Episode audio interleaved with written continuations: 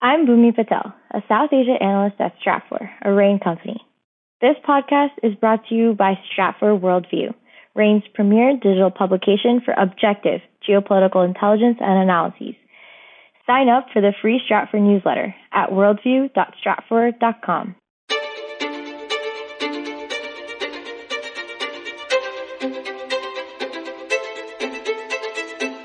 You're listening to the Stratfor Essential Geopolitics podcast from RANE. I'm Emily Donahue. Iran's elections are scheduled for June 18th. But this week, the government announced a list of seven candidates eligible to run for president.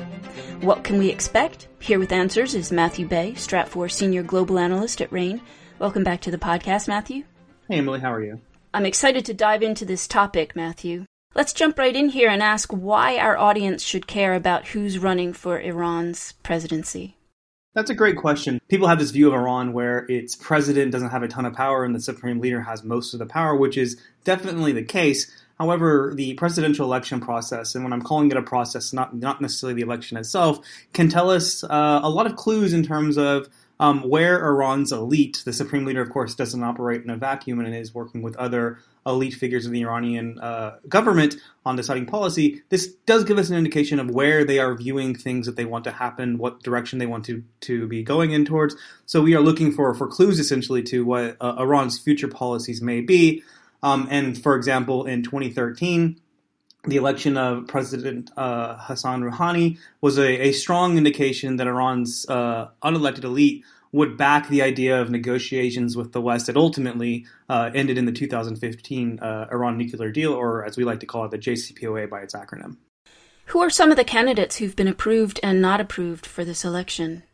So the main candidate that's been approved to, be watching for is the Chief Justice Ibrahim Raisi. Um, he has been long viewed as a potential replacement or successor to um, Supreme Leader Ali uh, Khamenei when Khamenei, who is now um, in his 80s, passes away. Um, he is definitely somebody that we would say is from the more conservative or hardline conservative um, camp. He's not somebody that is a moderate like um, the current president Hassan uh, Rouhani. Um, of the other candidates, what it seems to be clear they're doing is they really are clearing the way for him to be elected. Um, for example, one of the uh, top contenders that was expected to be approved and challenge Ra- uh, Raisi was um, Ali Larijani, the former Speaker of the Parliament. He's much more similar to Rouhani. He was working very closely with Rouhani on the 2015 nuclear deal. Um, he was actually disqualified. Now, he could actually still be approved if the Supreme Leader can step in. Um, he has done this in the past on other elections. He can step in to approve his candidacy. Um, but the fact that uh, Larijani was um, not approved um, does mean that we are expecting Raisi to to have a pretty clear path to the presidency. Other candidates that are that are approved that are notable. One of them is uh, Saeed Jalili. He's the former chief negotiator for Iran on nuclear issues. Back when the U.S. and Iran really weren't able to find any kind of an agreement in the late 2000s, for example. Um, but again, most of these are, are conservative candidates or um, conservative candidates that might actually um, decline to to stay into the race all the way to the election day um, and just you know drop out, which is very common in Iran. We'll see allies of one candidate register and then drop out at the last minute just to provide them some shielding essentially in the debate process. A lot of the more conservative-minded figures that were approved are expected to do that. There really isn't any kind of a moderate like Larijani or even or, or like Rouhani for that matter um, that really has the the brand recognition, the political clout, and the power um, that can really go toe to toe to Raisi. So it does look like they are definitely preparing for him to be to be the winner. And so, what does Larijani's disqualification tell us?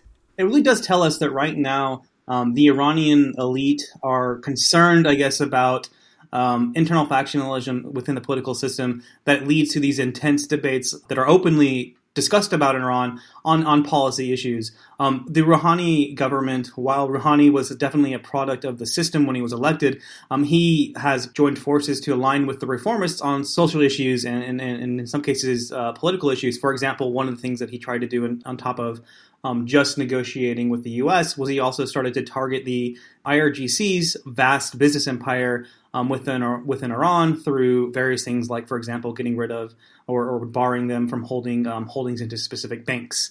So, for a number of things, um, Rouhani, while a product of the system, did kind of you know open up some concerns that a lot of the unelected elite that are close to the RGC just really wouldn't be wanting to be as vocally aired about. So really, what it's telling us that Larijani is has been disqualified is that the the conservatives and Iran's kind of security establishment really want somebody that they know, they trust, and that's very close to the supreme leader. And um, and uh, Raisi really does fit all of those all of those qualifications.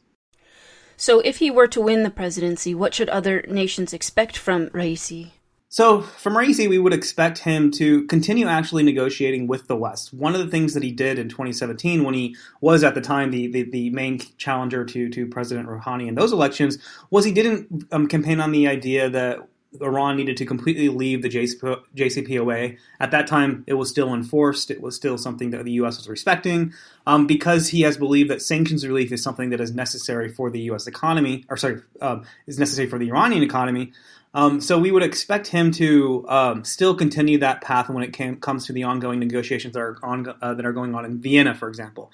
Um, however, when we talk about these social or economic liberalization reforms, some of them that Rouhani was pushing for, we should not expect Raisi to kind of take that same kind of position on. We would expect him to be very conservative um, about that. I mean, he would view, in many ways, his presidency as a stepping stone to being the leading candidate for the supreme leader um, down the road. He's got eight years. He's going to be overseeing um, what could be the most two most important events in Iran's recent history. One, the re-removal of U.S. sanctions if we get a deal, and then also if uh, Khamenei dies, the death of a supreme leader, the first one that we would have in over three decades.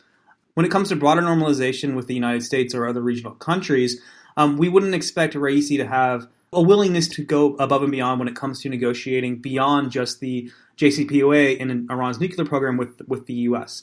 Um, there is always a, a branch of Iranian society or, or, the Iranian political spectrum that calls for things like negotiating a, a broader normalization with the United States and rapprochement.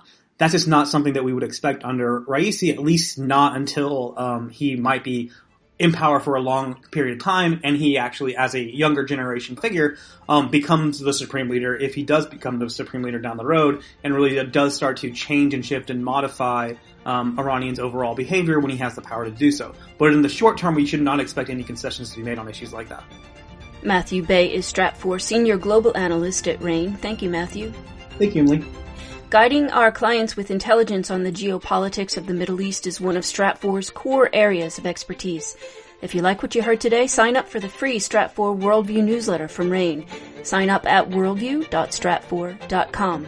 That's worldview.stratfor.com. I'm Emily Donahue. Thanks for listening.